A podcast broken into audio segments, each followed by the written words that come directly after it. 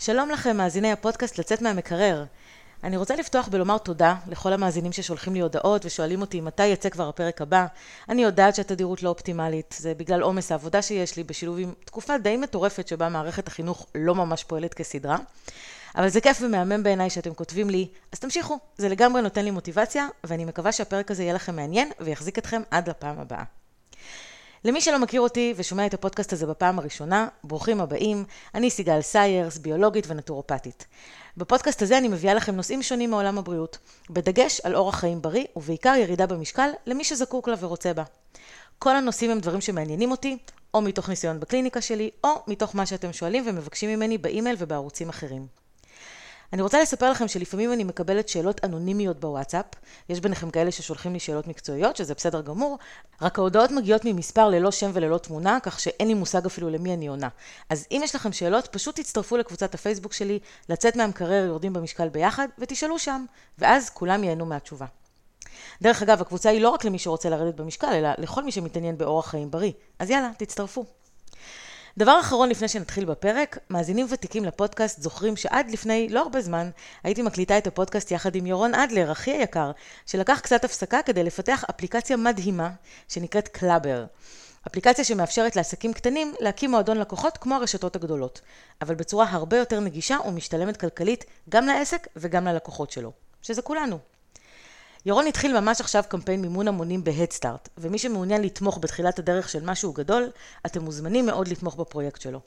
מי שתומך יכול לבחור מבין מגוון תשורות מגניבות, כולל סדנאות הביסום הטבעי והקוסמטיקה הטבעית שלי במחיר מוזל, וגם שימו לב, אחת התשורות היא הצטרפות לירון ואליי להקלטת פרק בפודקאסט.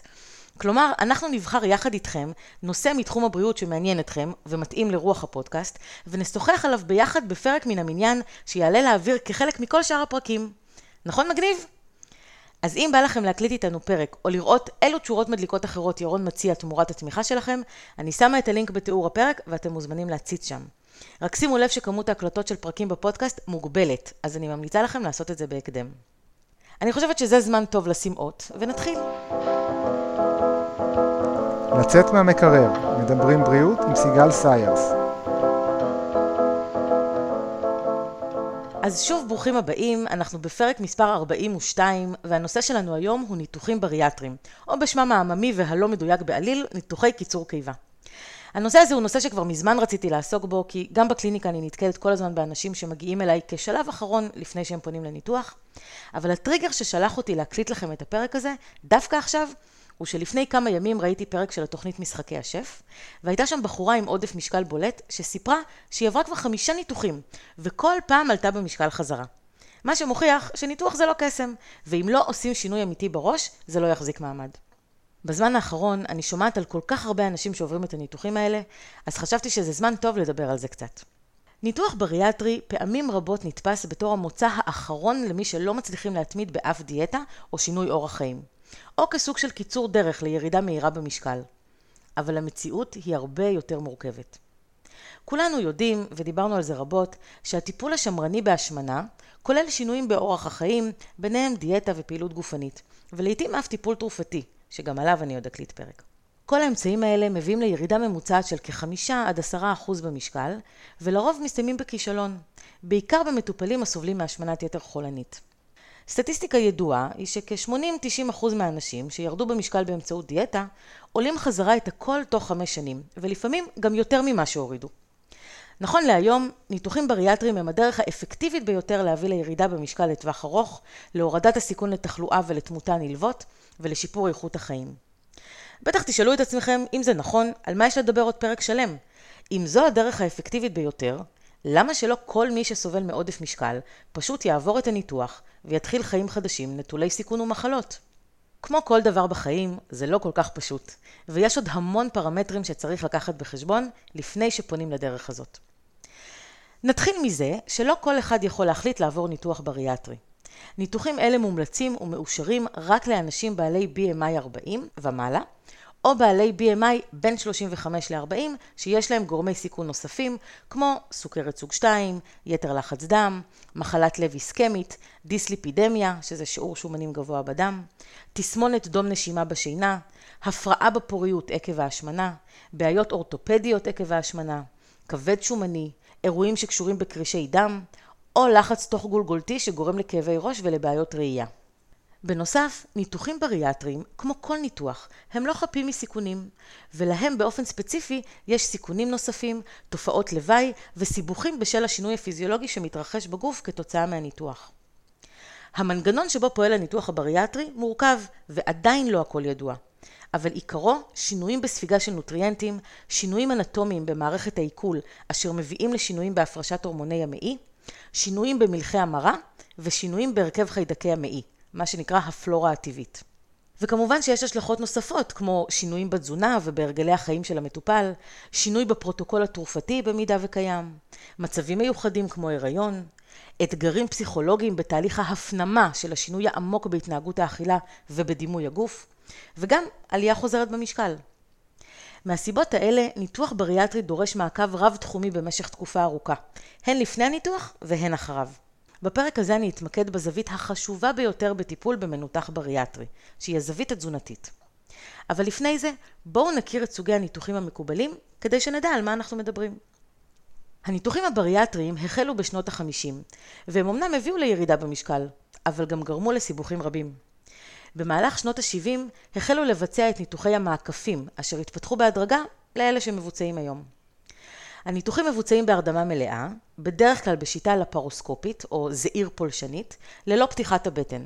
דרך חמישה-שישה פתחים קטנים בדופן הבטן, מוחדרים מכשירים המיועדים לביצוע הניתוח, ומצלמה זעירה המשדרת על מסכי וידאו תמונה מוגדלת של הקיבה ואיברי הבטן הפנימיים. משך הניתוח נע בממוצע בין שעה לארבע שעות. המעבר לניתוח בשיטה הלפרוסקופית הוריד באופן משמעותי את הסיכונים והתמותה מהניתוחים הבריאטריים, והוביל לעלייה חדה במספר הניתוחים המבוצעים בארץ ובעולם בעשור האחרון. מעניין לציין שאחוז הניתוחים בארץ, בהשוואה לגודל האוכלוסייה, הוא בין הגבוהים בעולם. מה שנקרא, אנחנו עם סגולה, חייבים להיות במקום גבוה בטבלה, לא משנה במה. בישראל מבוצעים כיום חמישה סוגי ניתוחים לטיפול בהשמנת יתר. הניתוח הראשון נקרא ניתוח טבעת מתכווננת. בניתוח הזה מתקינים טבעת מתכווננת סביב החלק העליון של הקיבה, מה שיוצר כיס קיבה מוקטן בנפח של כ-15 עד 20 מיליליטר, שכאשר הוא מתמלא במזון אין יכולת לאכול עוד עד שיתרוקן. תדמיינו מעין צורה של שעון חול לא סימטרי, כשהחלק העליון קטן יותר מהחלק התחתון. מדובר על נפח קטן מאוד שמגביל משמעותית את כמות המזון שניתן להכניס. השליטה ברוחב הטבעת מתבצעת באמצעות מילוי או ריקון שלה מנוזלים דרך צינורית שמחוברת אליה ומגיעה עד לשטח פני האור. שם מתחבר אליה מאגר נוזלים קטן שנקרא פורט והוא ניתן לשליטה על ידי הרופא המנתח. מילוי וריקון הטבעת מנוזלים הם פעולות שנועדו לצמצם או להרחיב את קוטר המעבר של המזון מהכיס העליון לשאר הקיבה שמתחת לטבעת. שיעור התמותה מניתוח זה הוא אפסי, אבל יש סיבוכים ארוכי טווח נפוצים, כמו החלקת הטבעת, הרחבת ושת, בקע שרעפתי, שחיקה או בלאי, בעיות בצנרת הניפוח, קשיי בליעה, זיהום בפורט ובקע בצלקת הניתוחית. בגלל כל הסיבוכים האלה, בשנים האחרונות הניתוח הזה איבד מהפופולריות שלו, ואת מקומו תפסו ניתוחים בריאטריים יעילים יותר, כמו שרוול קיבה, מעקף קיבה ומעקף תריסריון, שמספקים איכות חיים טובה יותר מאשר ניתוח הטבעת, ונדבר עליהם מיד. לפני שנתיים שלוש פגשתי אישה יפה, גבוהה, רזה, מרשימה מאוד, שסיפרה לי שהיא עברה את הניתוח הזה כמה שנים לפני כן. רזתה כ-50 קילו, אבל הראש השמן שלה, כהגדרתה, לא השתנה. ובכל פעם שהיא הולכת לאירוע שבו היא רוצה להיות מסוגלת לאכול יותר, היא חוזרת למנתח שלה שיפתח לה את הטבעת. ולאחר האירוע, היא חוזרת אליו כדי שיסגור אותה חזרה. ממש אז היא חזרה מטיול בחו"ל עם בעלה, והיא סיפרה לי שלפני הנסיעה הם תכננו לאכול שם המון סטייקים, וזה לא אפשרי בקוטר קיבה כל כך קטן שהטבעת מאפשרת. אז היא הלכה למנתח שלה לפתוח את הטבעת, וחזרה אליו אחרי הטיול עם חמישה קילו יותר. ואני מכירה עוד המון אנשים שהניתוח הזה די דרדר את איכות החיים שלהם. אז אולי הם פחות שמנים, אבל הם עוד הרבה פחות מאושרים. כמו שאפשר להבין, הניתוח הזה לא ממש נותן פתרון לנושא שינוי אורח החיים, ועדיין המנותח צריך להפעיל כוח רצון כדי לשנות את הרגלי האכילה שלו. הניתוח הבא הוא ניתוח שרוול. בניתוח הזה מבוצעת כריתה של כ-90% מהקיבה, באופן שנוצר חלק מוארך בצורת שרוול, המכיל בין 50 ל-100 מיליליטר. רק כדי להשוות, נפח של קיבה רגילה הוא כ-1000 מיליליטר. כאן מתקבלות שתי תוצאות עיקריות. הראשונה היא הגבלת כמות המזון שהקיבה יכולה להכיל. השנייה היא ירידה ברצון ובצורך לאכול, בגלל שיש ירידה בהפרשת הורמון הרעב גרלין, מאחר ואנחנו כורתים את אותו חלק בקיבה שמפריש אותו. סיבוכים ארוכי טווח נפוצים הם היצרות, ריפלוקס, חסרים תזונתיים, בעיקר של ברזל, ויטמין D ו-B12. בשנים האחרונות הפך הניתוח לנפוץ מאוד ברחבי העולם ובישראל, והוא נחשב לניתוח הטוב ביותר והיעיל ביותר, הן להורדת משקל והן לטיפול בתחלואה הנלווית. מה שכן, בניתוח הזה קיים חשש מהפוטנציאל להרחבת השרוול בעקבות אכילה לא מבוקרת ועלייה חוזרת במשקל. הניתוח הבא הוא ניתוח מעקף קיבה. הניתוח הזה מבוסס על יצירת כיס קיבה תפקודית בנפח של כ-15 עד 30 מיליליטר, המתחבר ישירות למעי הדק, תוך מעקף של יתרת הקיבה. המזון עוקף את הקיבה, התריסריון, ואת החלק האמצעי של המעי הדק, לא פוגש את מיצי העיכול כמו שהוא אמור לעשות במצב הרגיל, וכך נוצר עיכוב קל בתהליך ספיגת המזון. בנוסף, הניתוח הזה מלווה בשינויים בהפרשת הורמונים ממערכת העיכול, כמו הורמון הרעב גרלין, אשר ככל הנראה תורמים לדיכוי תיאבון, להעלאת קצב חילוף החומרים ולשיפור ברגישות הגוף לאינסולין. סיבוכים ארוכי טווח נפוצים הם בקע פנימי, בקע בצלקת הניתוחית, היצרויות, קיבים, אבני מרה, תסמונת הצפה שנדבר עליה עוד מעט, הפרעות מטבוליות וחסרים תזונתיים. ועדיין זה הניתוח הבריאטרי הנפוץ ביותר כיום. הניתוח הרביעי נקרא ניתוח הטיה ביליו-פנקריאטית, או בשמו העממי, מעקף תריסריון. במעקף תריסריון מקטינים את נפח הקיבה לנפח של 100 מיליליטר, וגם מבצעים מעקף של הטרייסריון ומחצית המעי הדק, בצורה כזו שאורך הלולאה בה נספג המזון הוא בין 50 ל-200 סנטימטר. הניתוחים האלה נחשבים ליעילים מאוד לטיפול בהשמנה. הם מקטינים משמעותית את יכולת הגוף לספוג מרכיבי מזון שומניים, ובכך מביאים לירידה גדולה במשקל, והמשקל הנמוך שמושג נשמר למשך כל חייו של המנותח. מה שמייחד את הניתוח הזה יחסית לשאר הניתוחים, הוא שאין עלייה חוזרת במשקל כל החיים. ואיך הפלא הזה קורה? ובכן, בכל הניתוחים הבריאטריים מקטינים את נפח הקיבה, ובכולם הקיבה חוזרת ומתרחבת ככל שהתיאבון של המנותח מתאושש וחוזר לעצמו. בכל הניתוחים הבריאטריים שאינם ניתוחי מעקף טרייסריון, כמו שרוול קיבה ומעקף קיבה, כל הקלוריות שנצרכות נספגות, ממש כמו לפני הניתוח, ותורמות להשמנה מחדש. גם בניתוחי מעקף טרייסריון מתרחבת הקיבה בהדרגה, ויש גידול בכמות המזון שצורך המנותח. אבל מכיוון שהשינוי הפיזיולוגי גורם לכך ששומנים עדיין לא נספגים ולא ייספגו לעולם, הקלוריות העודפות שנצרכות אינן נאגרות, מה שמונע את העלייה במשקל. ובכל זאת, מדובר בניתוחים מורכבים מאוד, הדורשים מומחיות שמצויה רק במעט מרכזים רפואיים בעולם. סיבוכים ארוכי טווח נפוצים הם שלשולים, תת תזונה וחסרים תזונתיים הנצפים בעד 30% מהמנותחים. תת התזונה תלויה באורך הלולאה בה נספג המזון, וכנראה כ-6% מהמנותחים יזדקקו לניתוח תיקון להערכת האזור הסופג, בגלל תת תזונה משמעותית. הניתוח גורם לאובדן משקל ממוצע של כ-80-90% מהמשקל העודף בשנתיים הראשונות. וכשמסתכלים על התוצאות 10 שנים לאחר הניתוח, עדיין רואים ירידה של כ-70-80% מעודף המשקל. מה שכן, לאחר הניתוח יש ליטול תוספי תזונה במינונים גבוהים באופן קבוע.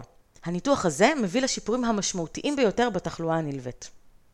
והניתוח האחרון הוא ניתוח מיני מעקף קיבה. זה ניתוח שבו מנטרלים את רוב הקיבה, ובכך גורמים להקטנה משמעותית של הקיבולת שלה, ולתת ספיגה בינונית של המזון בגוף. יש לציין שהניתוח מבוצע בעולם משנת 1997, אבל רק בשנים האחרונות גם בישראל, ונחשב קל יותר לביצוע ממעקף קיבה. סיבוכים ארוכי טווח נפוצים הם קיב קיבה ומחסור בברזל. התאמת סוג הניתוח למטופל היא תהליך מורכב שתלוי בגורמים שונים כמו גיל, מחלות נלוות, טיפול תרופתי קיים, מידת ההשמנה, מצב רפואי כללי והאם בוצעו ניתוחים בריאטריים קודמים.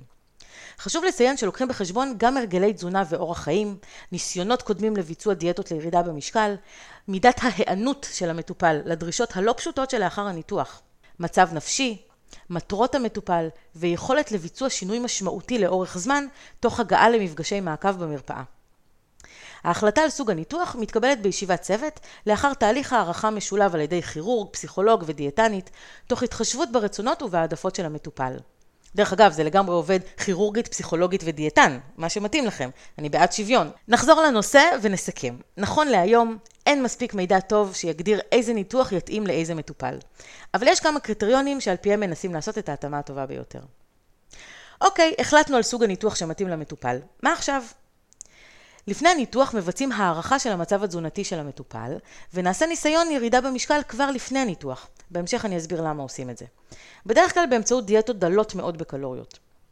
לאחר הניתוח יש צורך בייעוץ תזונתי על ידי איש מקצוע שמתמחה במטופלים בריאטרים, כדי לעשות התאמות תזונתיות ולעזור בהטמעת הרגלי אכילה חדשים המתאימים לפיזיולוגיה החדשה של מערכת העיכול שנוצרה בניתוח.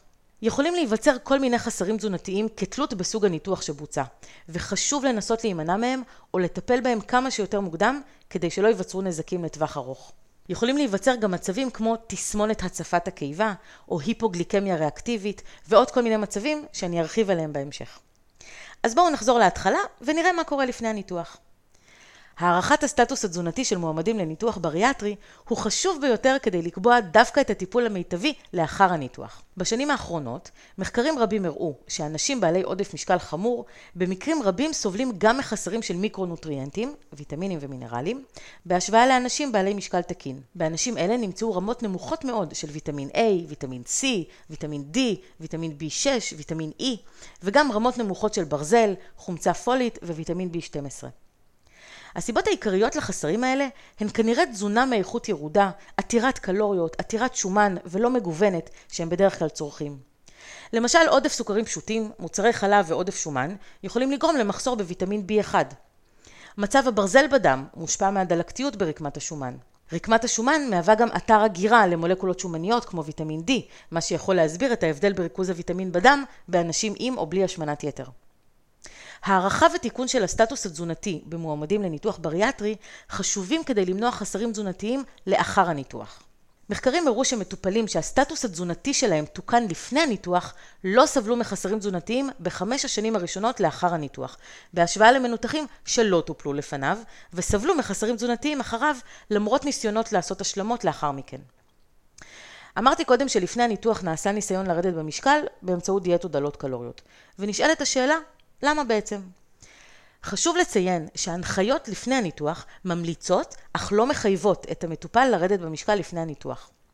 יש סברה שירידה במשקל לפני הניתוח יכולה לקצר את זמן הניתוח, להוריד את שיעור הסיבוכים תוך כדי הניתוח, להקטין את הקושי הנתפס של המנתחים, להפחית את הסיבוכים המופיעים תוך 30 יום מהניתוח ולשפר את הירידה במשקל לאחר הניתוח.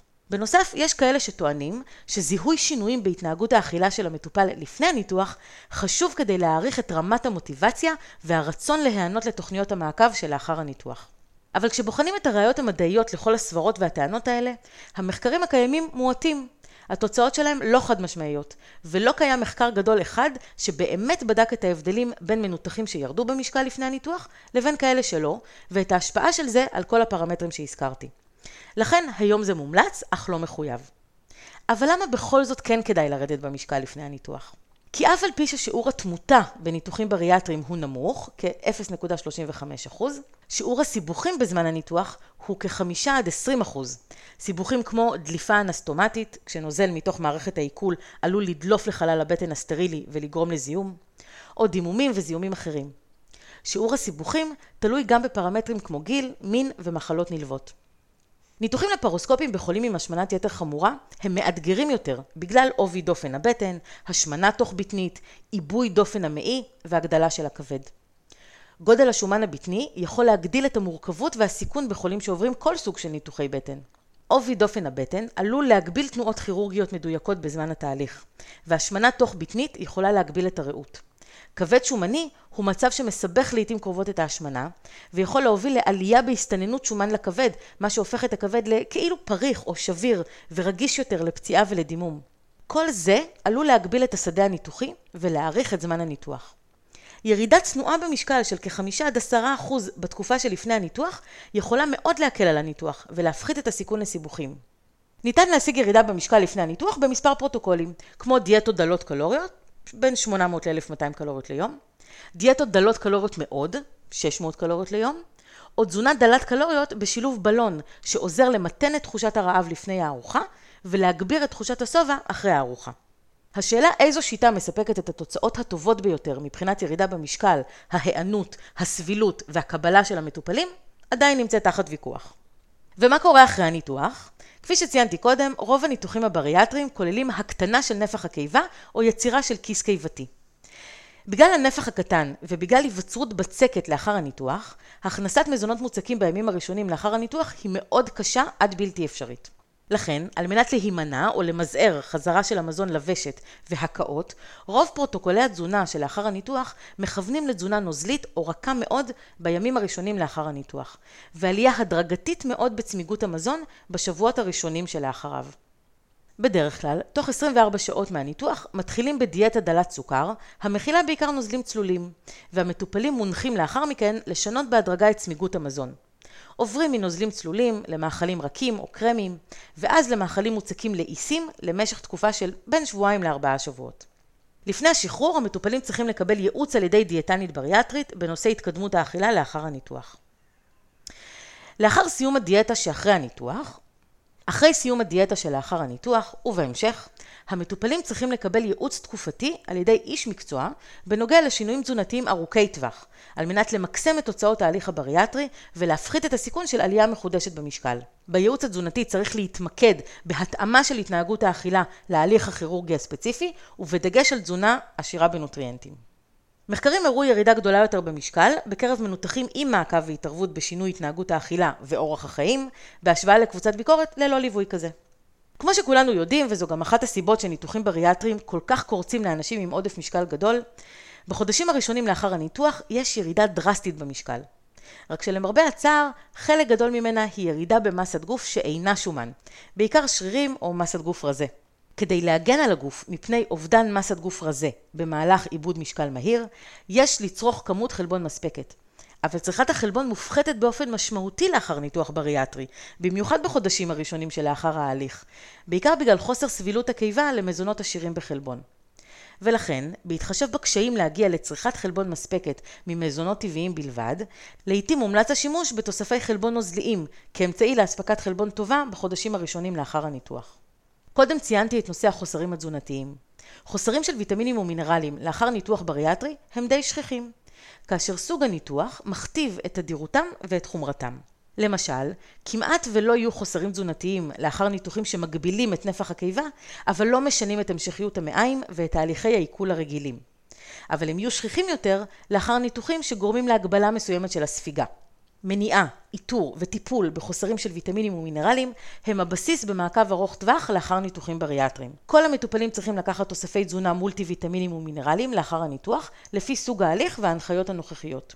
עם זאת, תוספים שגרתיים אינם מקנים הגנה מוחלטת מפני חוסרים לאורך זמן, בגלל הבדלים אישיים בספיגת המיקרונוטריאנטים, הדרישות התזונתיות הספציפיות של המנותח והיענות לטיפול. לכן, מומלץ לבצע באופן שגרתי בדיקות מעבדה לאיתור חוסרים תזונתיים, ויש להתאים את התוספים לפי החוסרים הספציפיים בכל מטופל. שזה נכון גם באופן כללי, נכון? אתם כבר מכירים אותי, אני אף פעם לא ממליצה לקחת סתם, תמיד עדיף לבדוק מה באמת חסר, ולקחת רק את מה שחסר. מלבד זה, יש עוד בעיות תזונתיות שיכולות להופיע אחרי ניתוח בריאטרי. הבעיה הראשונה היא היפוגליקמיה ותסמונת הצפת הקיבה. למרות שניתוחים בריאטריים הם בעלי יתרונות בריאותיים רבים, כולל נסיגת הסוכרת, הם קשורים גם לסיבוך משמעותי, היפוגליקמיה ריאקטיבית לאחר ארוחה. זה מצב שבו יש ירידה דרסטית ברמת הסוכר בדם דווקא לאחר ארוחה, בשל עלייה לא פרופורציונלית של הורמון האינסולין יחסית לרמות הגלוקוז. הסימפטומים של תסמונת הצפת הקיבה נגרמים כתוצאה משחרור הורמוני מערכת העיכול וכניסה מהירה של מים לחלל המעיים. הם מסווגים לפי זמן התפתחות התופעה לאחר הארוחה, לסימפטומים מוקדמים וסימפטומים מאוחרים. הצפה מוקדמת היא הנפוצה ביותר וקיימת אצל כ-40% מהמנותחים לאחר ניתוח מעקף ושרוול. בעוד שהצפה מאוחרת נצפתה רק אצל כ-25% מהחולים. הסימפטומים המוקדמים הם תופעות שקשורות להתכווצות כלי דם, כמו דפיקות לב, גלי חום והתעלפות או עיבוד הכרה, וגם סימפטומים של מערכת העיכול, כמו כאבי בטן, שלשולים, נפיחות ובחילות. הסימפטומים המוקדמים מופיעים תוך 15 דקות לאחר הארוחה. הסימפטומים המאוחרים, לדוגמה רעד, זיעה, תוקפנות, עייפות, חולשה, בלבול, רעב ועיבוד הכרה, מתרחשים בין שעה לשלוש שעות לאחר האכילה, כאשר הגליקמיה מגיעה לרמות מאוד נמוכות. שני המצבים האלה נגרמים מריקון מהיר של הקיבה ומעבר נוטריאנטים אל המעי. גישות טיפוליות להיפוגליקמיה פוסט-בריאטרית ולתסמונת הצפת הקיבה כוללות שינויים תזונתיים, התערבויות תרופתיות ולעיתים נדירות התערבות כירורגית או הזנה מתמשכת בזונדה. כלומר, לא רק שעברנו את הניתוח, אה, מה שנקרא זאת מתנה שממשיכה לתת. אנחנו ממשיכים לפעמים לסבול מכל מיני תופעות שמצריכות עוד שינויים, עוד התערבויות, עוד כירורגיה. צריך לקחת את זה בחשבון. מנקודת מבט תזונתית, ארוחות קטנות תכופות, בסביבות 6 ליום, מומלצות יותר מאשר ארוחות גדולות 3 פעמים ביום. ויש לעכב צריכת נוזלים לפחות ל-30 דקות לאחר הארוחה. צריך להימנע מפחמימות פשוטות שנספגות מהר וממשקאות אלכוהוליים, בעוד שמומלץ לצרוך מזון עתיר סיבים תזונתיים וחלבונים. שכיבה למשך 30 דקות אחרי ארוחה גם עשויה לעכב את ריקון הקיבה. המצב השני הוא אי סבילות למזון ושינוי העדפות תזונה. מחקרים דיווחו על ירידה ניכרת ברעב ועל מלאות רבה יותר לאחר הארוחה, וכתוצאה מכך הקטנת גודל הארוחה ללא העלאת תדירות הארוחות כפיצוי. יש מספר סיבות להפחתת התיאבון. שינויים באנטומיה של מערכת העיכול מביאים לשינויים נוירולוגיים ופיזיולוגיים שמשפיעים על האיתות מההיפותלמוס ועל הורמוני המעיים. בנוסף, הניתוח לא רק מגביר שובע, אלא גם משפיע על העדפות מזון, כולל רגישות מוגברת לטעם מתוק וירידה בתשוקה למאכלים מתוקים ושומניים. הנה, סוף סוף מצאנו משהו שעושה את זה. ההורמון GLP-1 משתחרר במעי מתאי הטעם הרגישים למתוק לאחר גירוי עם תרכובות מתוקות, רמז לזה שהוא כנראה התורם לרגישות המוגברת לטעם המתוק אחרי הניתוח. ארוחות בעלות מרקם מוצק וארוחות קטנות נסבלות טוב יותר ויוצרות פחות היפוגליקמיה מאשר ארוחות גדולות ו/או נוזליות לאחר ניתוח מעקף. ניתן להסביר את חוסר הסבילות למזון לאחר ניתוח באמצעות מושג שנקרא הימנעות מותנית מטעם, המתייחס להסתגלות מודעת למזון שעדיין טעים, אבל גורם לתופעות שליליות כאשר נצרך בכמויות גדולות. המנותחים בעצם מבינים שבכל פעם שהם אוכלים מזונות בטעמים מסוימים, זה גורם להם אחר כך להרגיש רע, והם לומדים להימנע מהמזונות האלה. הצפה מוקדמת, כמו שתיארתי קודם, עשויה לגרום לאי נוחות לאחר הארוחה, ולגרום ליצירת התניה של סלידה ושינויים בדפוסי האכילה לאחר ניתוח שרוול, במיוחד של ממתקים. עם זאת, באופן טבעי, קשה להעריך אובייקטיבית התנהגות אכילה בבני אדם, מאחר והנבדקים מדווחים על עצמם, והדיווחים מושפעים ממערך מורכב של גורמים תרבותיים ופסיכו-חברתיים שיש לקחת בחשבון. אז מה המסקנה? ניתוחים בריאטריים גורמים לשינויים משמעותיים וארוכי טווח בתזונה, בהרגלים ובהתנהגות האכילה. השינויים האנטומיים והפונקציונליים הנגרמים על ידי הניתוח תמיד דורשים התאמה של התנהגות האכילה לפיזיולוגיה החדשה במערכת העיכול. ובעיות תזונתיות או סימפטומים ספציפיים להליך שנעשה עלולים להופיע. וכמובן נדגיש שוב שחשוב גם הניהול התזונתי לפני הניתוח. עם כל זה, אסור לשכוח את הגורם האנושי, שהוא בלתי צפוי. שום ניתוח בריאטרי לא ייתן תוצאות משמעותיות אם המנותח חוזר להרגליו הקודמים. כל קיבה שהוקטנה, לא משנה באיזה סוג ניתוח, עלולה להתרחב שוב באמצעות אכילה לא מבוקרת. השגת הצלחה לטווח ארוך היא האתגר המשמעותי ביותר הניצב בפני המנותחים. שמירה קפדנית על הישגי הניתוח תבטיח הצלחה לאורך זמן. אוי, זה נשמע ממש כמו דיאטה רגילה. כדי לשמור על הישגיו הראשוניים של הניתוח, מומלץ למנותחים להיעזר בכל האמצעים העומדים לרשותם, כמו מפגשים תכופים עם אנשי מקצוע בתחום התזונה, קיום מעקב מסודר אצל המנתח והשתתפות בקבוצות תמיכה. מעקב רפואי מסודר ובדיקות דם תקופתיות חשובים מאוד לכל המנותחים, ובמיוחד למנותחים שסובלים מתחלואה נלווית קשה. אבל רגע, כל זה נכון גם למי שרוצה לרדת במשקל ולשמור על המשקל הנמוך בלי ניתוח, לא? אז אני שואלת את עצמי, בשביל מה לעבור את כל הבלגן הזה? את הסבל והסיכונים? הרי מי שמקפיד הקפדה יתרה על תפריט הדיאטה, לא משנה איזו דיאטה, רואה תוצאות, ואפילו די מהירות. אז בשביל מה לעבור את כל זה? האם היתרונות של הניתוח עולים על החסרונות? נכון שהניתוחים מביאים לירידה גדולה במשקל, ועוזרים לשפר את כל הבעיות הרפואיות הנלוות לעודף המשקל. אבל זה לא הניתוח עושה את זה, זאת הירידה במשקל שיש לה את האפקט הזה. אני אישית מאמינה, וראיתי בחיי מקרים ממש קיצוניים, שכל אדם, בכל משקל, יכול לאמץ תפריט נכון, שגרת פעילות גופנית, ולשנות את אורח חייו גם בלי הניתוח. אני לא אומרת שזה יהיה קל, אני לא אומרת שלא יהיו תסכולים בדרך, אני לא אומרת שזו דרך חלקה בכיוון אחד. אבל כל זה נכון גם לגבי ניתוחים. רק שבניתוחים יש הרבה יותר סיכונים. אז כשעושים חישובי עלות תועלת, אני חושבת שצריך כמה שיותר לנסות לרדת במשקל בדרך של שינוי הרגלים, ולא של כניסה מתחת לסכין.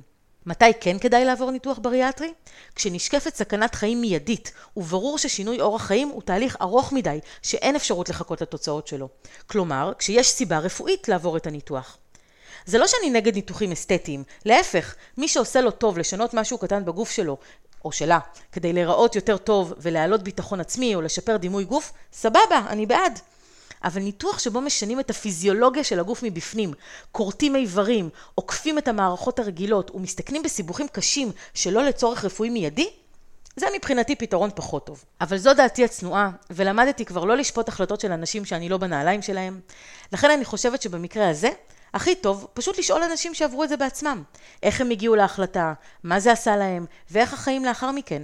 לכן החלטתי לשוחח עם אחת מהאנשים האלה, ולתת לכם לשמוע בעצמכם את העדות שלה. אז הנה שיחה שהקלטתי עם איריס גרוסמן גמליאל, שהסכימה לשתף אותנו בחוויות מהניתוח הבריאטרי שהיא עברה ובחיים שלה מאז.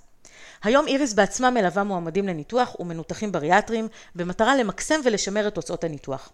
והיא כותבת שיטת כתר, כושר מותאם אישית, תזונה בדגש על הרגלי אכילה ורגש העצמה. אני מתנצלת על איכות ההקלטה, עקב המצב קיימנו ראיון טלפוני, אבל האיכות סבירה להאזנה. היי איריס, תודה שהסכמת לשתף אותנו בחוויה האישית שלך. בואי תציגי את עצמך בכמה מילים, ספרי מה את עושה, ואז נדבר על הניתוח. אוקיי, אז uh, הצגת אותי יפה. אני uh, היום מלווה מנותחים בריאטרים, גם מועמדים לניתוח, במטרה באמת uh, למקסם ולשמר את תוצאות הניתוח. אני מלכה מוסמכת של מכון אדלר, והדבר השני, אני uh, מאמנת כושר מוסמכת של וינגייט, אבל האישו הגדול שממנו אני מגיעה זה בעצם הניסיון האישי שלי. אני עצמי התמודדתי כל חיי עם משקל, ובשנת 2013 החלטתי לעבור ניתוח, ניתחתי אה, אה, בניתוח שרוול, ומאז הצלחתי, אני מצליחה בעצם לשמר את התוצאות של הניתוח. אה, והייתה לי תמיד שאלה גדולה, איך זה שכל כך הרבה אנשים עולים במשקל ואני מצליחה לעשות את זה? ומשם נבעה השיטה, משם נכתבה השיטה, שיטת כתר. אוקיי, okay, אז התחלתי באמת uh, במה שרציתי לשאול אותך כבר מההתחלה, של uh, באמת לספר לנו על הניתוח, איזה ניתוח עשית. אמרת לנו, עשית ניתוח שרוול, מתי עשית אותו? ב-2013. אבל בואי תספרי למה עשית אותו, למה בחרת דווקא לעשות את הניתוח? אמרת שכל החיים התמודדת עם הנושא של המשקל, ואנחנו יודעים שיש היום המון שיטות, יש דיאטות, יש uh, תרופות, יש כל מיני שיטות. למה בחרת לעשות דווקא את הניתוח? תני לנו ככה את סיפור המסגרת, ספרי לנו כמה ירדת. אוקיי, uh, אני חושבת שזה משהו שמאפיין את כל מי שמחליט ללכת לניתוח uh, בריאטרי. זה איזשהו uh, ניסיון אחרון לעזור לעצמך באיזשהו מקום, אחרי אין ספור uh, ניסיונות מן הסתם כושלים, דיאטות, uh, אבקות, מדקרים, כל מה שאפשר קופות, בקופת חולים, בפרטי. Uh, אני חייבת להעליד על עצמי שאני אף פעם לא הצלחתי באמת לרדת uh, הרבה במשקל, כמו שהרבה מתארים שהם אה, יורדים ועולים. אני לא הצלחתי אומנם לרדת הרבה במשקל, כמה קילו בודדים. אה, וגם דיאטות חוזרות, אנחנו יודעים, גם אצל מי שמצליח לרדת במשקל, כל פעם הירידה דורשת יותר מאמץ. אני הגעתי לניתוח אחרי שבאמת הבנתי שאני צריכה איזושהי עזרה, משהו קיצוני, כדי אה, למצוא פתרון פעם אחת ולתמיד. אצלי זה התחיל מאיזשהו חקר קטן שעשיתי, אחרי שהתוודעתי בכלל דרך איזושהי תוכנית טלוויזיה אנגלית הזויה על אה, איזשהו מנתח.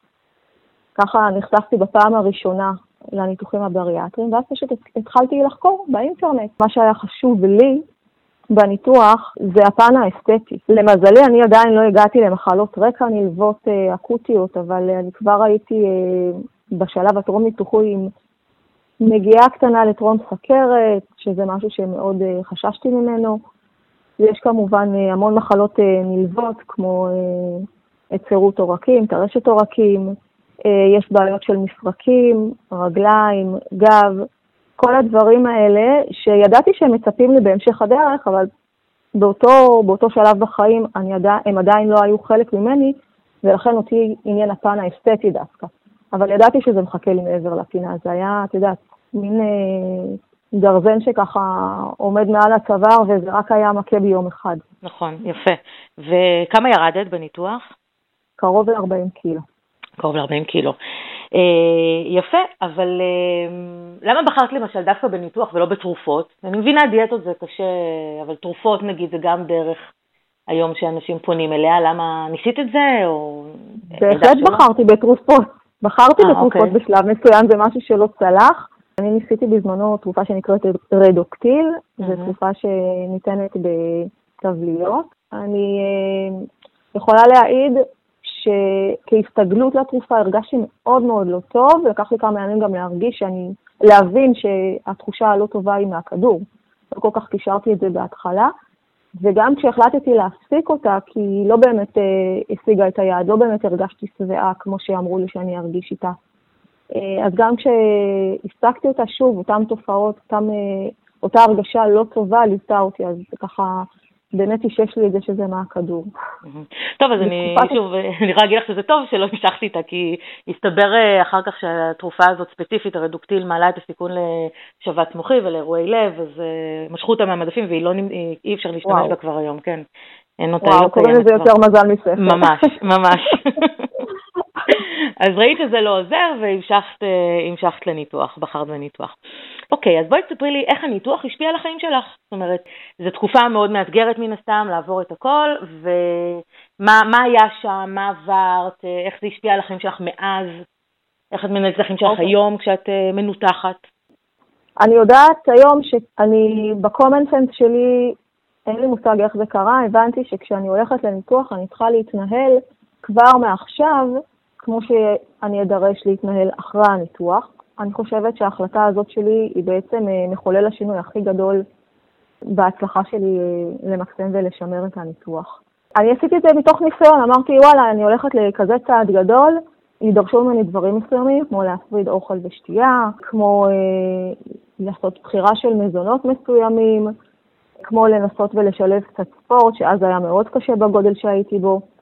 אבל אמרתי, וואלה, מה שאני יכולה לפחות, אני אנסה כבר עכשיו אה, לממש. זה הוכיח את עצמו אחרי הניתוח, כי יש כל כך הרבה דברים אחרי הניתוח שאתה מתמודד איתם, ולא לא צפית בכלל שהם יקרו, שלפחות כבר יצרת איזושהי, אה, איזושהי שגרה או איזשהם הרגלים שהם סוג של המשכיות.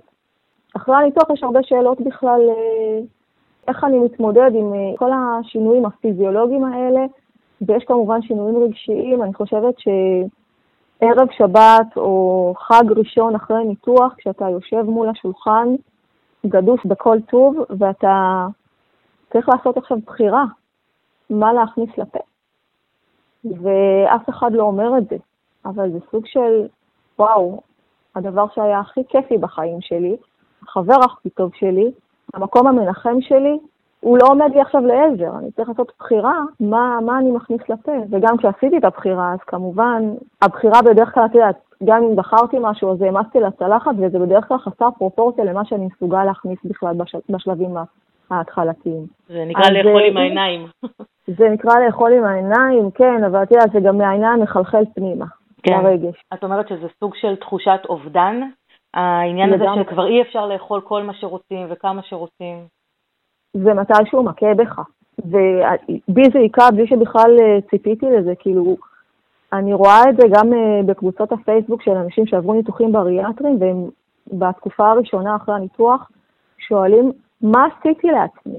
יש אנשים שמתארים את, את השינוי הגדול הזה בחיים שלהם כלידה מחדש. להביא ילד הביתה, צריך להתארגן, צריך להיערך לזה, זה לא קורה סתם. אה, גם כאן צריכה להיות איזושהי היערכות והתארגנות לא רק במזונות שאני צריך אה, לאכול אחרי הניתוח, החל מהשלב של אה, כלכלה של נוזלים ואחר כך מרוסקים וכן הלאה, אלא גם בתחום הרגשי. אתה פתאום, אה, מעבר למה שנדרש לך, וזה כתוב ומאוד ברור, נתקל באמוציות, שאתה צריך אה, לשבת עם עצמך ולחשוב אה, איזה מקום תפס האוכל אה, עד היום עבורי, ואין ריק שם, אין ואקום, אי אפשר לייצר ואקום, בטבע אין ואקום, במה אני, במה אני ממלא אותו. אותו שם מחדש. וגם כשאני אומרת את זה, זה דברים שלוקח זמן להבין אותם, שזאת ההתמודדות שנדרשת, וזה מאוד לא פשוט. אז בעצם את מתארת פה איזשהו תהליך שצריך לעבור, שהוא באמת תהליך מאוד מורכב, מכל מיני זוויות, גם בקטע הפיזיולוגי, גם בקטע הרגשי, זה, זה דורש שינוי מאוד מאוד משמעותי בחיים. ואני בתור מישהי ש...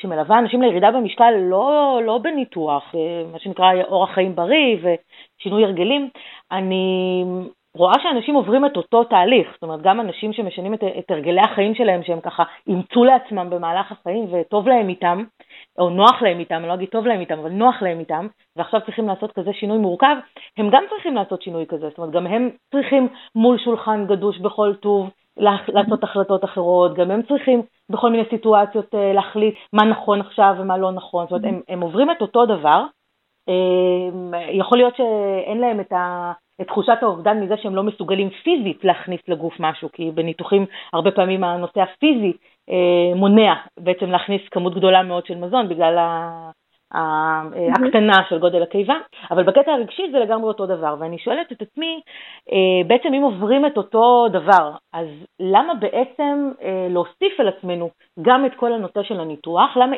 אם, אם גם ככה מתאמצים וסובלים ועוברים את כל הדבר הגדול הזה, אז למה לא לעשות את זה גם ככה, רק בלי הניתוח? זאת אומרת, למה אי אפשר okay, אוקיי, בעצם, אני... הרי אני, בתפיסה שלי, ולפחות מתוך אנשים שאני מכירה, הרבה פעמים אנשים הולכים לניתוח כי הם רוצים כאילו לחסוך לעצמם את, ה, את כברת הדרך הארוכה שהם צריכים כדי להגיע למשקל המטרה שלהם. כלומר, איפשהו לקצר קצת את הדרך. אבל הם באמת לא יודעים שעוד צפויה להם דרך חתחתים מאוד ארוכה עד לשם. אז למה לא לוותר על הניתוח ולעבור את, ה, את, את כל הדרך הזאת בצורה שהיא אולי פחות uh, קיצונית? מה שהניתוח עושה לעניות דעתי, זה מאפשר דבר אחד פשוט, אבל שאי אפשר להתעלם ממנו, וזה תחושת המסוגלות. כי כשאני מגיעה ממקום כל כך נמוך וחלש וכואב, שזה בדרך כלל מה שקורה כשאני סוחב כזה משקל עליי, מאוד מאוד קשה לי להתפנות לתהליך אמיתי. כשאני באמת רואה הצלחה, רואה מצליח אה, ביתר נוחות להסתכל במראה, אני חייבת לציין שאנשים עם אה, משקל כבד, שאת לא תראי אצלהם מראה גלויה בבית. אם יש מראה, היא לפעמים אה, רק אה, בתוך הארון כשפותחים אותה. אין לעבור ספונטנית ליד מראה, כי ההרגשה היא לא טובה. הניתוח מאפשר באמת את התחושת ערך הזאת שטיפה עולה, את תחושת המסוגלות שטיפה עולה, ואז באמת נותרת איזושהי פניות לתהליך רגשי עמוק, נכון, אמיתי. זה לא אומר שזה קל, זה לא אומר שזה פשוט. עדיין יש אתגרים, והם אתגרים מאוד מאוד לא פשוטים, אני יכולה להגיד שמאומנים מגיעים אה, עם שתי מילים מאוד מאוד גדולות, שזה פחד ומלחמה, שזה מה שהם מרגישים, אלה שתי המילים הכי אותנטיות שהם מגיעים אליי.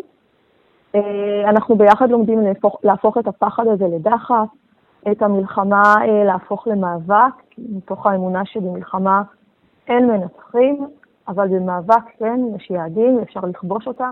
אז כן, לניתוח יש איזושהי חשיבות מאוד מאוד גדולה בתחושת היכולת והמסוגלות, שמאפשרת את הפניות לתהליך אמיתי. אוקיי, okay, אני שומעת אותך אומרת מילים כמו אה, מאבק ו- ומלחמה, ושזה, שאנשים מגיעים לניתוח מתוך אה, מקום מאוד חלש, ואני חושבת על זה שאם יש בין המאזינים שלי אה, אנשים שתומכים בגישת הבודי פוזיטיב, שמדברת על אה, אה, לקבל את עצמנו כמו שאנחנו ולאהוב את עצמנו בכל משקל ושהכול בסדר, אז אני מנסה לחשוב מה הם יחשבו על זה שהמילים האלה נאמרות ועל על ההסתכלות הזאת, על להגיע לניתוח מתוך מקום חלש. מה יש לך לומר על זה? אז קודם כל בואי אה, נכבד כל אדם ודעותיו, וכל אחד יכול לחשוב מה שהוא רוצה. אני הייתי רוצה אה, לחשוב ולהאמין שאנשים שבאמת אה, נושאים משקל יתר חולני, יש מביניהם כאלו ששלמים ומקבלים את הגוף שלהם כמו שהוא, זה סבבה. אני, הלוואי והייתי יכולה ללמוד ממנו לעשות את זה. אני חושבת שמי שאומרת שהיא שמנה ומאושרת, או שהיא לא יודעת מה זה אושר, או שהיא מוכרת לעצמה משהו. וגם הדברים הקטנים של החיים, אני יכולה להגיד לך שאני כמנחה, הייתי למשל יושבת מול קבוצה. עכשיו, את יושבת פרונטלית על כיסא, ואת רוצה לשים רגל על רגל, מה יותר פשוט מזה? אי אפשר. זו תנוחה בלתי אפשרית כשאת שוקלת 100 וקילו.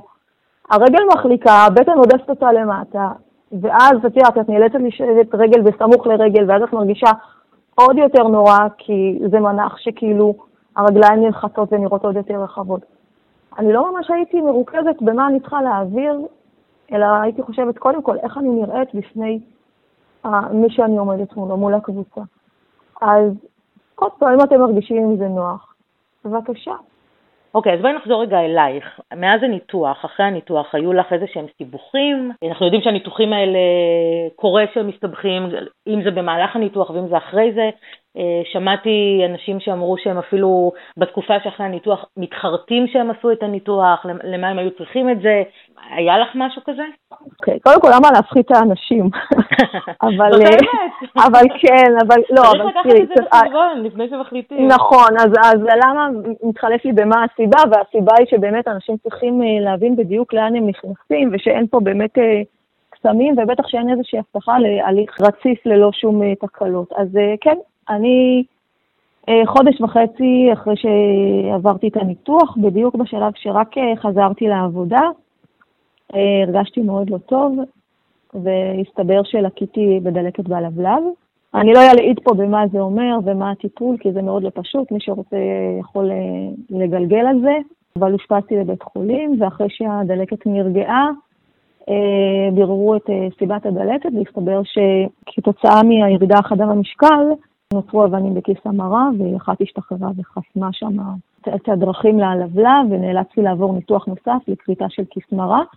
אה, אני חייבת להגיד שבתהליך שלי באותה נקודת זמן זה היה משהו שככה קצת הרפא את ידי, כי היה לי קשה להיכנס לניתוח מנטלית, היה לי קשה להיכנס לניתוח נוסף, ובאמת שוב, למה אני צריכה את זה, ומה הבאתי על עצמי, והאם אני רוצה את זה, אבל זה היה ניתוח ש... פה זה לא היה ניתוח ברירה, הייתי חייבת לעשות את זה. היום בדיעבד אני יכולה להודות על התהליך הלא פשוט הזה שעברתי, כי אני חושבת שאולי ככל שהדרך אה, מאתגרת, ככה ההישג מתוק יותר. אני היום בדיעבד יכולה לה, אה, להודות על אה, תהליך שבאמת לא היה לי פשוט, אבל הוא רק גרם לי לדבוק באמת במטרה. אז אם אני שואלת אותך אם, ה... אם כל מה שעבר זה שווה את המחיר, אז התשובה בוודאי. שלך שכן. בוודאי, בוודאי. אני חושבת שאם הייתי ממשיכה עם אה, המשקל שבו הייתי, הייתי עוברת אה, דרך לא פשוטה, רק אה, עם סכנות אחרות, סכנות שהמשקל מביא איתו. אוקיי, okay, אז היום כשאת כבר שמונה שנים אחרי ואת שומרת על המשקל שלך, מה, מה המאבק היומיומי שיש לך היום? הרבה פעמים מנותחים חושבים שברגע שהם יעברו את הניתוח ויעברו את השלב הקשה ויחזרו לתזונה פחות או יותר רגילה, זה גם יעשה להם את הסוויץ' הזה בראש, כמו שאת אומרת, יהיה להם חבל לוותר על מה שהם השיגו, וזהו, זאת אני, אני שומעת הרבה פעמים מטופלים שלי, שאומרים, אה, לא בניתוח, מטופלים כאן בדרכים הרגילות, אה, שאומרים לעצמם, אני מת כבר או אני מתה כבר להגיע לשלב שאני לא אחשוב יותר על אוכל. שאוכל יהיה כן. בשבילי רק אוכל, שלא יהיה לו שום משמעויות אחרות, אה, פשוט לא לחשוב על זה כל הזמן כמו אנשים רגילים. אני כל הזמן מסבירה להם שאין דבר כזה גם אצל אנשים רגילים, אבל, אה, אבל זה... זה אני נאלצת להסכים איתה. כן, זה מין, אה, את יודעת, רעיון כזה נורא אופורי, שאנחנו נגיע יום אחד לאיזה שלב שנגיד, זהו, אנחנו לא חושבים יותר על אוכל. אנחנו אוכלים בוקר, צהריים וערב, ואחרי זה שוכחים מזה. אז השאלה, השאלה אם, א', אם זה קורה, ואם זה לא קורה, אז אה, בואי תספרי מה כן קורה, האם עדיין המאבק נמשך, האם כן יש איזשהו שינוי בחשיבה? תראי, אוכל הוא אחד מהנאות החיים, אי אפשר, אה, אי אפשר להתעלם מזה, לגמרי. וגם, אה, כן, ואני לא חושבת שצריך לשלול את זה ממישהו. שוב, אני, חשוב להדגיש שמי שהולך לניתוח בריאטרי, אם הוא לא מגויס לזה ב-100%, זה לא יקרה. אם הוא מגויס ב-100%, אז זה לעולם אה, יהיה לא פשוט ומאתגר אה, ברמה היומיומית. גם עכשיו, אם אני משחררת רסן, אני עפה למעלה. אוקיי. אני עדיין, תקשיבי, אני, אני עדיין במאבק יומיומי. זה לא נגמר, זה גם לא ייגמר, ואני גם לא, לא מבטיחה לאף אחד חיים קלים לניתוח, הניתוח לא מבטיח חיים קלים. הוא מבטיח באמת איזושהי פלטפורמה לעבודה נכונה, שתשפר את תחולת המסוגלות והיכולת שלך, והיא כביכול תתגמל את המאמץ שלך. הניתוח אולי נותן סוג של קביים כדי לצלוח אה, את התקופה הראשונה שהיא באמת אה, קשה ולהוריד את המסה הגדולה במשקל, אבל הוא לא משנה את הראש. אה, זה נכון, זה נכון לגמרי, כאילו, שוב, הוא לא משנה את הראש, הוא מרחיב את האופציות לבחירה ולפעולה ולשינוי של סגנון, זה מה שהוא עושה. אה, אני לא יודעת אה, אם יש דיאטניות ששומעות אותנו, ואני לא יודעת מי מהן אה, תהרוג אותי, אני יכולה להעיד על עצמי שאני עולה כל יום על המשקל, לא, לא כהלקאה עצמית. אני פשוט באמת, מבחינתי זה סוג של איזשהו מצפן, והוא מכוון אותי ושומר אותי במסגרת שבה אני רוצה להיות. אם אני רואה שאני במגמה של איזושהי קצת עלייה, אז אני אומרת, אוקיי, אני צריכה לשנף יום-יומיים מותניים, וקצת אה, יותר אה, להיכנס, אה, להכניס דברים לפה קצת יותר במודע, קצת לשתות יותר, קצת מנסה לברר, לבדוק עם עצמי, כאילו, אם בימים האחרונים היה משהו שהוא באמת איזושהי סיבה לתנודות במשקל. ואם לא, אז אני יודעת שעשיתי את זה נכון. עכשיו, גם לאט לאט, ככל שאתה יודע מהם הנקודות שבאמת גורמות לזה שאתה צריך לעשות חישוב מסלול מחדש, אז זה כבר איזשהו כלי להגיד, אוקיי, זה, זה מציב איתי וזה פחות. אתה לומד אפילו איזה מזונות, וזה אינדיבידואלי, גורמים לך אה, באמת אה, לעלייה במשקל, ואיזה מזונות, אם תאכל אותם, זה בסדר. כאילו, כי, כי אנחנו אינדיבידואל, כל אחד, כל אחד זה לגופו, בסופו של דבר. זה, זה למידה. אוקיי, okay. אז את אומרת שאת uh, בעצם מלווה מנותחים, ונתקל, mm-hmm. יצא לך להתקל במנותח שכן חזר להרגלים הישנים שלו מלפני הניתוח? ואם כן, אז מה, מה את אומרת לכזה מנותח?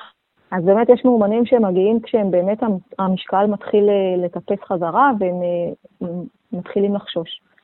אני חושבת שהדרך הכי נכונה, וזה לא משנה באיזה שלב אה, בן אדם נמצא, היא קודם כל לתת, כמו שכבר דיברתי מקודם, לגיטימציה לרגשות שלו, למצב שבו, שבו הוא נמצא, לסיטואציה שבו הוא נמצא, ומשם להתחיל לאט לאט להיאחז ביכולות החזקות שלו, בתכונות החזקות שלו, ולהיאחז בהם, ולאט לאט להתחיל לטפס שוב למעלה, להתחיל לסגל אורח חיים בריא, אה, להתחיל אה, להבין מה הביא אותי למצב הזה, מה הסיבה ש... עצם הפנייה לעזרה היא מבחינתי צעד אה, מחולל. היא בעצם להגיד, אני לא, לא יכול לעשות את זה לבד, וזה באמת קשה לעשות את זה לבד. Uh, את מכירה אנשים שמתחרטים על זה שהם עברו את הניתוח, שזה הרס להם את איכות החיים, ואם הייתה להם הזדמנות הם לא היו עושים את זה שוב? אוקיי, okay, קודם כל יש את האנשים שבאמת uh, חוו סיבוכים uh, פיזיולוגיים מהניתוח, והם uh, הפכו למוגבלים באופן כזה או אחר, שפה uh, באמת צריך לדבר, צריך לדבר על זה, למרות שהאחוזים הם קטנים, אבל uh, זה קורה. בכל ניתוח. אני זוכרת לפני כמה שנים ראיתי בטלוויזיה כתבה שעשו על הניתוחים הבריאטריים והתראיין שם איזשהו גבר שאני לא זוכרת את שמו אחרת הייתי מחפשת אותו לפרק הזה אבל אה, הוא סיפר okay. אוקיי. שהוא עבר כל כך הרבה סיבוכים בעקבות הניתוח שנאלצו בסופו של דבר לכרות לו את כל הקיבה. כל אוכל שהוא מכניס לפה הוא ישר צריך ללכת לשירותים זאת אומרת שום דבר לא, mm-hmm. לא נשאר, אה, יש לו כמובן אה, בעיות ספיגה נוראיות כי בגלל ששום דבר לא נשאר, אז הוא גם לא סופג את כל הוויטמינים, המינרלים, כן, את כל מה שצריך. אה, אז, אז זה, זה מאוד השפיע עליי, הסיפור הזה שלו, זה היה בכלל לפני שהתחלתי להתעסק בכל הנושא הזה של הבריאות. ואחרי שראיתי את הכתבה הזאת, זה היה הרגע שאמרתי, טוב, ניתוחים, אין סיכוי. וכי באמת, לפעמים אני אומרת, זה לא שווה את מה שיכול אולי להיות, את אף פעם לא יכולה לדעת, את נכנסת לניתוח, את אף פעם לא יכולה לדעת איך את יוצאת ממנו, ומה יהיה אחר כך, ואיזה סיבוכים פתאום, תמיד יש את האחד למיליון שמשהו קורה ואת לא יכולה לדעת אם זאת לא את חלילה. כשמסתכלים על זה מבחוץ, אני מנסה להבין, זה לא מרתיע האנשים לדעת שיכול להיות כזה מצב קיצוני ויכול להיות שזה יקרה להם? זה נכון שיש אנשים שיישאו נכות לכל חייהם, נכות פיזית, אני לא מדברת גם על הנכות הרגשית, היא בוודאי מצטרפת רק לפחות מדידה, אז הם קיימים. אה, את יודעת, גם כשאני נכנסת בבוקר אה, לרכב ונוסעת לעבודה, זה גם אה, סוג של סיכון. אז אנחנו כל, כל הזמן, כל היום עושים איזה שהם סיכונים מחושבים. אני חושבת שצריך להיכנס לניתוח הזה במודעות, ולכן אני לא, אף פעם לא ממליצה למישהו לעשות ניתוח או להימנע מניתוח, זו צריכה להיות החלטה שקולה, שיודעים באמת את כל הסיכויים ואת כל הסיכונים. אני, מה שהוביל אותי בסופו של דבר לעשות את הניתוח, זה זה שכמו שציינתי, אה, הייתה חשובה לי הנראות באותה, באותה תקופה בחיי, אבל היה ברור לי שאם אני ממשיכה ככה, אה, גם המחלות אה, יגיעו, והמחלות הן גם סיכון. אז שוב, אני לעולם לא אשכנע גם מי שאני חושבת שמבחינה פיזיולוגית מתאים לניתוח לעשות את הניתוח, כי צריכה להיות הכנה באמת מנטלית, רגשית, להבין לאן הם הולכים, גם מבחינת הסיכונים בניתוח, וגם כמובן מבחינת אורח החיים שצריך אחר כך. דיברנו על זה, אמרנו, זה לא פשוט, זה יהיה קשה. זה לא שאתה עושה ניתוח ועכשיו החיים, אה, אפשר לנוח על זרי דפנה. זה עבודה מתמדת, או מאבק, זה for lifetime. אני אגיד משהו בנימה מאוד אישית, אני כשהלכתי לניתוח השארתי מתנה לכל אחד מבני הבית שלי. אה, למקרה ש, באמת, כאילו, השארתי כן. לילדים שלי, השארתי לבעלי, הוא אפילו לא ידע, וביום שאת, בבוקר שיצאתי לניתוח שמתי לו הכרית, כי אתה לא יודע לאן אתה הולך בעצם, זה, זה, זה באמת מפחיד, זה באמת מפחיד. יש שאלות שאין עליהן אה, תשובה נכונה או לא נכונה, זאת האמת. באמת ברמה האישית, כמישהי שעברה את זה, וניסית, כמו שאמרת, ניסית לעשות דיאטות בעבר, ו... ובסוף הגעת לניתוח. השאלה שלי היא, בסופו של דבר, גם אם, בין אם את אחרי דיאטה ובין אם את אחרי ניתוח, את צריכה לתחזק, לשמור בעצם mm-hmm. על התוצאות. אם ממילא צריך לתחזק את זה אחר כך, וממילא צריך לעבוד קשה, אז מה שונה העובדה ש, שעברת את הניתוח? איך זה עוזר לך? איך זה נותן לך יתרון על פני מישהו אוקיי. שירד. הרבה במשקל והצליח לרדת במשקל, וגם צריך להמשיך לתחזק את זה? כשאני מגיעה אה, לשלב של התחזוקה, זה אומר שאני אה, מקסמתי את אה, תוצאות הניתוח, אני מגיעה לשם עם, אה, עם המון אה, כוחות. אני, זה בהנחה שבאמת ניצלתי את פרק הזמן הזה של השנה, שנה וחצי בשרוול, או טיפה יותר במעקפים, לצורך הטמעת אורח חיים בריא. יש לי באמת, יחסית, ההתעסקות בירידה במשקל עצמו, פיזית, בין, באמת כאילו בכמה אני יכול להכניס, התחושות רעב הזאת שאנחנו כל כך מתוסכלים ממנה בכל התהליך של ירידה במשקל, היא בעצם לא קיימת, כי הורמון הגרלין אחרי הניתוחים האלה אה, יורד, ואז באמת אפשר אה, להתפנות לתהליך רגשי. אז אני מגיעה עם המון המון כוחות בתכלס, ולא רק אה, כוחות, אלא בעצם כבר עברתי איזשהו תהליך של שנה, שנה וחצי, שבו אני אמור הייתי, ואני מקווה שכולם יעשו את זה, הטמעתי באמת אורח חיים שעכשיו יאפשר לי את זה. מה שלא קורה בדיאטה. בדיאטה אין מי שלא מתמודד עם הרעב, שמאתגר אותנו מאוד, אין מי שלא, אה, תוך כדי התהליך הזה, נאלץ, אה, חושב אלף פעמים כאילו, אה, למה הכנסתי את עצמי לזה. זה נכון, זה קורה גם בניתוחים, אבל זה הרבה יותר קל כי אני רואה תוצאות, הן מהירות יותר. ואין מה לעשות. תוצאות בסופו של דבר מדרבנות אותנו לעשייה. העניין הוא שאני יוצר איזשהו מעגל חיובי של עשייה שמקדמת אותי. אחרי שהשקעתי כל כך הרבה מאמץ בירידה במשקל, בפיזי, בדיאטה, עכשיו להתחיל לשמר, ואיך אני עושה את זה באמת. פה יש משהו שבאמת אפשר לי את הירידה במשקל, ונקודת המוצא של לשמר, היא בתכלס כבר התחילה מהיום של הניתוח, מבחינת, או אפילו לעניות דעתי עוד לפניי, כשאני מדברת על לסגל אורח חיים בריא עוד לפני הניתוח. בעצם אני מתעסק רק בלשמר, אם תרצי לקרוא לזה ככה. מיום ההחלטה של, של להינתח, מבחינתי, אני התחלתי לשמר את מה שאני רוצה שיהיה לי for lifetime. אני לא אוהבת להשתמש במילה קיצור דרך כי זה נתפס כמשהו שעושה את זה קל יותר. זה לא קל יותר, זה מאפשר יותר. אוקיי, okay. טוב, אותי זה תמיד מחזיר לא... לאותה שאלה שאני שואלת את עצמי כל הזמן, אז אם את יכולה להתחיל לעשות את זה כבר לפני הניתוח, אז למה לא פשוט להמשיך לעשות את זה ולא לעבור את הניתוח? כי הניתוח באמת אה, נותן לי איזושהי מקפצה, mm-hmm.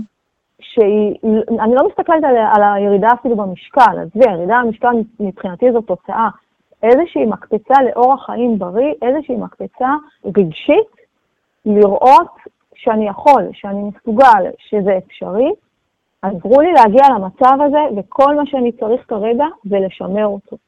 בניגוד לתהליך של ירידה במשקל אה, בדיאטות, שאני כאילו מגיע לאותה נקודה כבר מותש במובן מסוים. גם פיזית וגם רגשית, כי גם כי אני לא נפטרתי מהתחושה של הרעב לאורך כל התקופה הזאת. ותשמעי, אנחנו מדברים על uh, תקופה ארוכה שהניתוח מאפשר את הפסק זמן הזה מהרעב, שנה, שנה פלוס.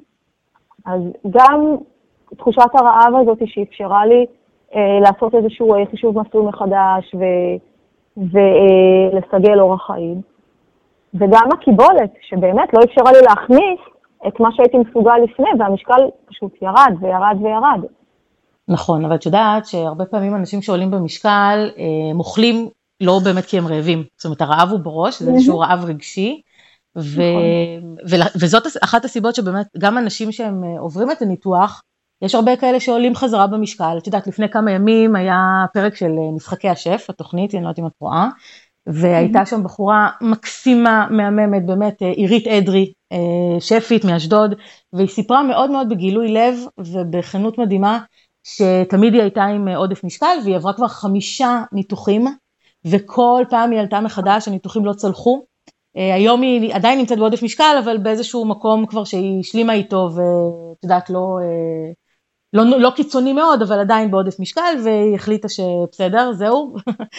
ואני אומרת, הנה, עובדה, אנשים עושים ניתוחים, ועדיין עולים, ועוד פעם עושים ניתוחים, ועדיין עולים. זאת אומרת, עד שלא פותרים את, ה, את הדבר הזה בפנים, גם ניתוח לא יעזור. ואנשים מוצאים את הדרך לעקוף את, ה, את המגבלה הזאת הפיזית, על ידי זה שהם אה, מכניסים לגוף שלהם כל מיני דברים שכן נכנסים, והם עתירי קלוריות, הם אולי לא סטייקים ודברים קשים שלוקחים הרבה מקום בקיבה, אבל שותים מילקשקים, אוכלים שוקולד, אה, גלידות, כל הדברים האלה שכן נכנסים, אפשר להכניס קצת מהם, ועדיין הקצת הזה הוא עם המון המון המון קלוריות. לא, וגם עם השנים הקיבולת של הקיבה כן טיפה.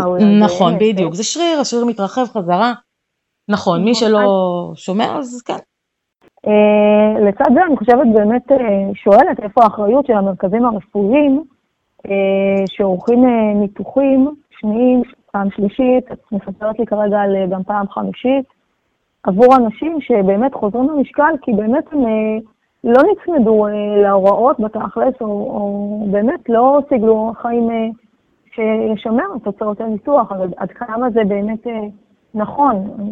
דיברת על הנושא של המרכזים הרפואיים, וזה מעלה לי את השאלה, אם מסתכלים ב...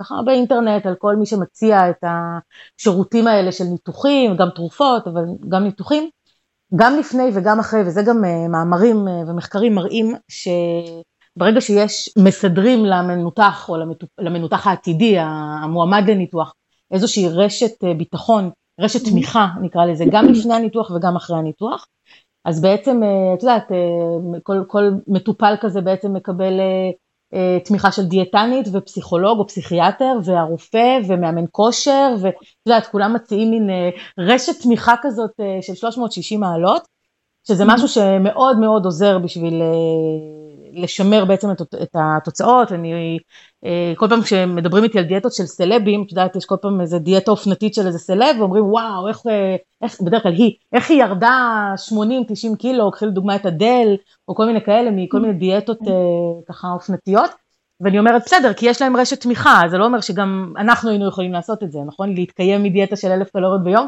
זה לא משהו שהוא מעשי, אבל היא יכולה לעשות את זה כי יש לה סוללה של אנשי מקצוע שתומכים בה.